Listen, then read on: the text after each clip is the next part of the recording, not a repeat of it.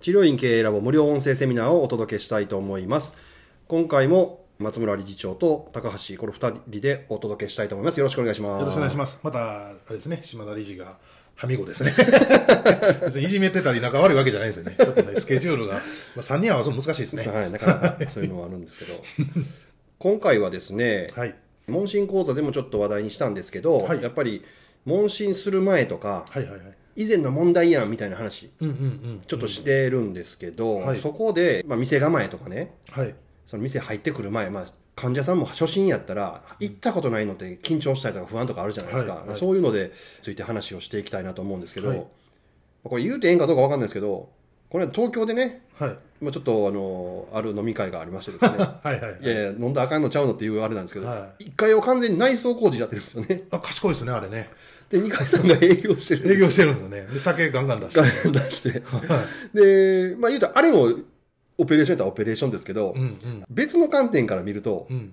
一貫性が全く取れてないじゃないですか。まあまあ、そうですね。ぐだぐだですよね。ね、お客さんからしたらう、ん。むちゃくちゃ怪しいところに、うん。まあ言うたら闇の方というか、そうですね。裏世界に入っていく。あそうですまさに、ただまあ、この時期に東京で酒飲んでるイコール裏世界ですよね。まあね、しょうもない、もうあれが守らんでええですもんね、あれはね、別に。意味がないですもんね。意味がないんで。まあ、とにかくでも、やっぱり一貫性って大切だと思うし、はいはいその治療院でいくと保険と自費とってあったとしてて、はい。で、まあ、自費にした時にね、はい。物は減らせとか、はい整理整頓せとかっていう話はしてるじゃないですか。はい。松村さんがうん保険から自費に変えた時、まあ、もちろはいん見た目のところ、うんうんうん。もうちょっとまあ、もう一回はい。改めてはい。含めて、はい。どういうふうな、例えばその治療までの流れを組み立てようっていうのを考えてありました？まず、僕の中で一番大事だったのは、そのもちろん物を捨てるとか、その見た目云々っていうのは当たり前の、はいちょっと当然として、ちょっと横に置いといて、はいい、わゆるなんですけど、うん患者さんの動線ですよね。動線。そうそう、患者さんが初診で、特にね、自費の患者さんが初診できて、うんで、保険の時って、はい。回転さすんですよ。人数が多いんで。流れないといけないんですね。はい。だから流れを作るっていうイメージで、うん僕は動線を作ってたんですよね。だからはいそこ行って、ここ行って、最後こっち行くっていう形で、あの広ければね、うん。待合室から治療室入るのも2つ、入り口と出口があれば。くるっと回る。だからデパートが時計回りに人回すようにしてるとか、作りがあるじゃないですか。はいああいうのをすごく意識したんですけど、うん逆に自費に変えた時に、いかにね、患者さんが動かなくていいか。要するに考えずに、はい、こちらにどうぞ、じゃあさようならって言えるかどうか。なるほど、なるほど。はい。そこを考えましたね。ああ、確かに。やっぱり入ってきて、どうしたらええか迷うって、初めてね、うんうん。来たところで、ちょっと不安ですもんね。そうです。不安だし、保険時代に感じてたのは、うん流れは、って常連さんになったら、はい、次ここね、ここよねって分かるじゃないですか。はいで分からへん人おるじゃないですか。は何常連さんがね、やっぱでかい顔するんですよ。ああなたまだ新人だねみたいな。ああ、私、松村さんのとこ長いよみたいな。うんうんうんそれがよくて、次ここ乗ったらいいんだよとか、ここで椅子に座って待っとったらいいんだよっていう、親切に教えてくれる常連さんもいるけど、でかい顔する常連も出てくるのでな、るほど。そういうのはやっぱり自費にしたらね、やっぱり特にみんなね、ちゃんと見たいから、うんそういうのを一切なくしたいなっていうので、動線をいかに、まあ、なくしつつ、けど、なくすっつったかってゼロじゃないから、はい、無理ですよね。うん、いかに新、まあ、あ言うたら新人ですよね、うん初心の方でも迷いなく動くことができて、こちらも案内するのに、次こっちなんです、次あっちなんですって言わずに、うんもうこちらどうぞ、あじゃあさよならで、どんだけすシンプルに済ますことができるかを考えましたね。ああ、なるほど、なるほど。はいはいそれって、逆にうん松村さんの院が広くないからできたっていうところもありますよね。ことですね。はいもし、ある程度広かったとしたら、はいそれでもやっぱり動かさないっていうのはポイントですかね？まあ、動かすとしても自分の治療ブースまでですから、うん。例えば保険でもやってたけど、番号を振って何番のこちらに、ベッドにって言って、まあ言いながら受付スタッフが案内したらいいだけの話なので、うん。テーブルにウェイトレスがね、こちらのテーブルどうぞとかあ言うじゃないですか。はい。それと一緒だと思うんで、それほど難しくはないかなという気がします。やっぱりそういう店でもそう、し食事の店でもそうですけど、、はいわゆる単価が高い店って、はい。やっぱり席数そんな多くないですそうですね。はいはい。で保険はさっきも言うてはったように、ぐるぐるぐるぐる回すから、言うたら席数の多い回転寿司みたいなもん。そうそうそうそう、だって僕今、まあ、今ここちょうど今日の音声僕の院で撮ってますけど、はい。この広さで僕そこまででベッド6台並べてました。ですよね。ぎゅうぎゅうですよ。今2台ですもんね。今そう2ブースですね。ね。はい。でしかも1台ずつしか使わないんですよね。そう今はもうね僕ぶっちゃけ1ブース潰して2ブースを1ブースにして贅沢な使い方しますね。うん。もうちょっと好き放題やってますね。だからそのベッド減らすとかっていうのも実は大切やったりしますよね。でそうですね。やっぱり保険の環境と同じまま自費には絶対できないですね、なぜなぜなら、まあ、例えばですよ。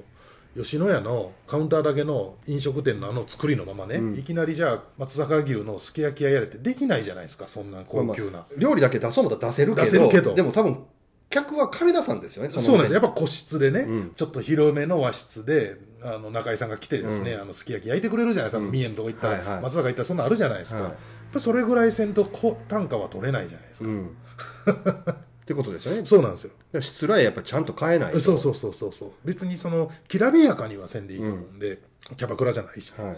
ただやっぱり僕はだからいつも内装はよくできた歯医者さんを目指せって言ってますね、あはい、みんなサロン目指すんですよ治療院やってる人。ーあーサロンね。なんか整体院みたいなとことかですか？そうだからもうマッサージ屋とか癒し系のはいはいはい。隠れ家サロン的なでなんかちょっと薄暗くして？とか例えばう薄暗い系かなんかやったら木のナチュラルな木の素材が 壁にバーってなったログハウスかこの野郎みたいなのとかやるんですけど僕は白ベースで清潔感があって、どっちかって言ったら医療系っていうね、特に国家資格者は、ん。もう歯医者さんのような内装が僕はもう一番ベストかなっていう気はしますね。なるほどなるほうんど。だから明るさとかも大切ですよねある程度。そうです。もう僕は明るくしろっつってるんで、これはもう開業当初からなんですけど僕らの時はもう保険でねどっぷりの時からもう生やらしたいんやったら明るくしろと。うんうんなので大体この広さがうちで16坪ぐらいなんですよ、はい。待合室も含めて、うんはい。大体16坪の広さに普通に建築士さんとか言うたらデザイナーがね電気の数って決ま決まってるんですよ。広さによって決まってるんですけど僕倍つけてくれって最初から言ってました。開業の時から。ああなるほどなるほど、はい。これ今もそうですよね。改装してからも、はい、今もこれは特にもう色合いも決めてもらって、うん。で言ったら電球色と蛍光灯色混ぜて、ん。明るさと暖かさが両方出るようにしたりとか、うんそういうの、まあ、2回目の開業みたいなもんなんでね改装なんで、まあ、そこはややらせてもらいましたけど、まあ、明るくせなあかんのにやたら間接照明ばっかりで暗いとだからそれを考えると自費にした当初はこれでええと思ってたけど、うんうんうん後であかんと思って変えた部分とかってなんか松村さんないですか？うちはねもう床がまず僕はタイルカーペットにしたんですよ。もともとフローリングだったんですけど、まあ、安っぽかったし。でそもそも保険やから金かけへんで開業したんで、うんうん壁紙とかももうその辺のやつだったしで全部が全部なのと受付ブースがなかった。カウンターしかなくて、うん。とりあえず忙しいから患者さんに顔ね受付にちょっと僕が顔出して「また明日ね」とかっつって言えるようにしたかったんで受付だけきっちりブースを作るようなことしなかったんですよ。うんでそれをやっぱり自費にしたら逆に受付ブースが一番一番贅沢にうちも改装して作ったんですけど、うん。もうきっちりした受付カウンターと作りですね、うんうん。だから歯医者さん並みに受付で部屋がちゃんとスペースとして取るようにしましうんうんうんなるほど。た、はい。結構広いですもんね今。そうですね。んしっかりもう2人が十分仕事できるああスペース十分十分ここ結構落ち着いて事務仕事もできる、いい環境ですからね、うんなるほどね。受付とかって多分考えないそうかもしれないでねですね。はい、でコード類が見えたら嫌なんで、うん。全部そういうのももうそのわがまま言って、うん。この内装工事やってる間に僕顔出してたんでこういうところでちょっとこういうの置きたいからコードとか見えへんようにああ生活感出えへんように作ってくれとか、はいはいはい。コンセントの位置がどうのとか。そうそうそうそう、ん。デザイナー何も言うてんけどここには扉つけろとか。ええってよう言う。てたじゃん工事の人も 扉ですか？とかね言うてたけどいやもうつけてくれっつって。やってで高さもカウンターの高さも大体何センチって決まってるんですけど、うんうん。メジャー持ってきてもう2センチ上げてとか、ああ、うん言って。こだわって。そうそう。結構ちゃんともうフルオーダーに近い形でわがまま言いましたね、それがまあ2センチっていうのはその使う機材がちょっと見えるとか見えへんとかっていそうやつですよね。はい。もう隠れるようにと。かうんうん。けど高すぎたら今度扱いにくいから、はい。そのギリギリのところをメジャーでなんこう大工の人とここここまで行ったらあかんとか、先生それやと僕身長低いんでこうなりますよとか、はあそっはあ。はあかとか言いながら、はなるほど。い、そうですね。いろいろシミュレーションして まあ最初やるときはなかなかそこまでわからんですよできないですね。改装するときやからやっようやくわかるあれで。うん。これも実はラボの中でははい。前回も言ったように松村さんが実際その人の院に行ってはいはい。どうですねああですねっていうのをこうチェックをするとはい。い。うこともやってますけど、はい。やっぱりもうほとんどの人はやっぱり不合格ですよね。うんまあまあ仕方がないですね。うん。あのー特に重生師の先生はその働いてきたところも保険どっぷりなことが多いんで、うん。大体汚いんで働いてる。で整形外科で働いた人なんかもっと汚い汚いってその病院としての衛生基準はいけてるとしても、けどまあ整形外科って別に感染症とか関係ないから、うん。やっぱり汚いですあとねその実際に松村さんが行ったら、はいはい。大体その先生がこういうことチェックされましたってレポートみたいなのあげはるじゃないですか、はいはい。でほとんどの先生書いてはるのがさっき松村さん言った、はい動線が悪かったっていうのははいもう絶対書いてますよね、そうです。でもうなんかものすごい患者さんを動かすような形になってる人が多い。うん、僕だから必ず行って動線のチェックしてほしいってなったりまあそういう話の流れでやることになったりしたら必ずまず聞くんですよ。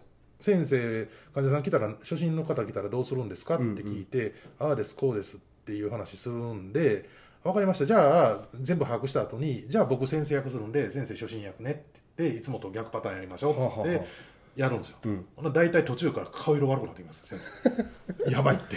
俺こんなことしてなんかっつって。なるほどなるほど、はい。相手の立場に立ってみたら分かるそうそうそうそうなんですあよー。これもなかなか一人ではできないですねそそうしたらだから僕がもう先生役して、じゃあ例えばまあ今高橋さんというか高橋さんこちら問診票こちらおかけになってお書きくださいとかって言ってるってそれをやるんですけど、おかけになるところむっちゃ遠いとか。こちらってどちらとあか、ー。うんっていうのがあったりとかでできたら持ってきてくださいって言えばいいのにわざわざ取りに行くとしたら僕が取りに行って、うん。またごそごそしてなんか何してんのかなそれを全部見えるとこごそごそしてんのも見えるたりとかするわけじゃないですか。どんどんどんどんその患者がサイドの景色を見ると、うん。あれやばいなって やっぱり普通の感性の先生は思うよはいみたいですね。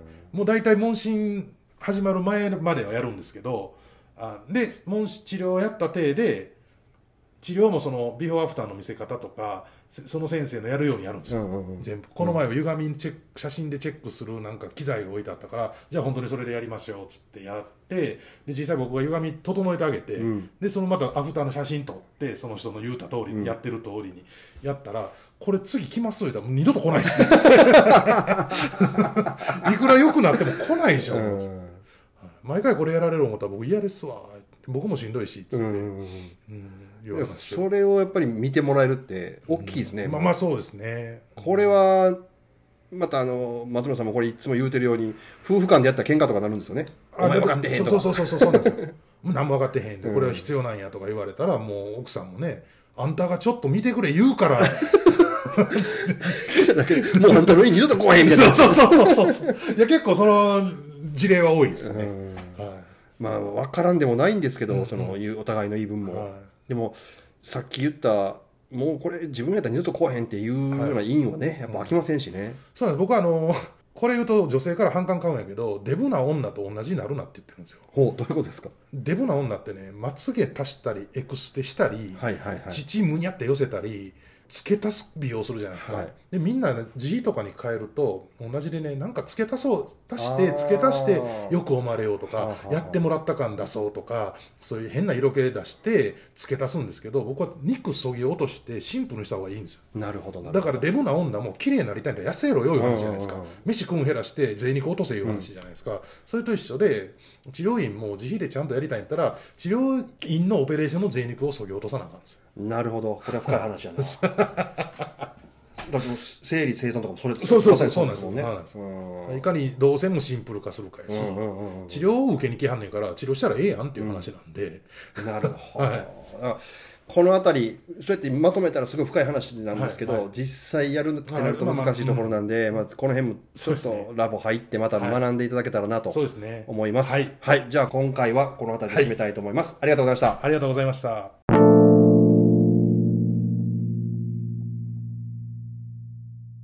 治療院経営ラボには正会員以外にオンラインで学べる治療院経営大学校があります。治療院経営大学校には無料版と有料版があります。無料版では情報を得ることだけですが有料版の方では他にいろいろな特典がついています。月5000円で入会することができますのでそちらについて興味がある方は概要欄にリンクを貼っておきますので、そちらの方からお問い合わせください。また、LINE 公式アカウントもございますので、そちらのリンクから登録いただくと、治療院経営ラボのセミナー情報なども得ることができます。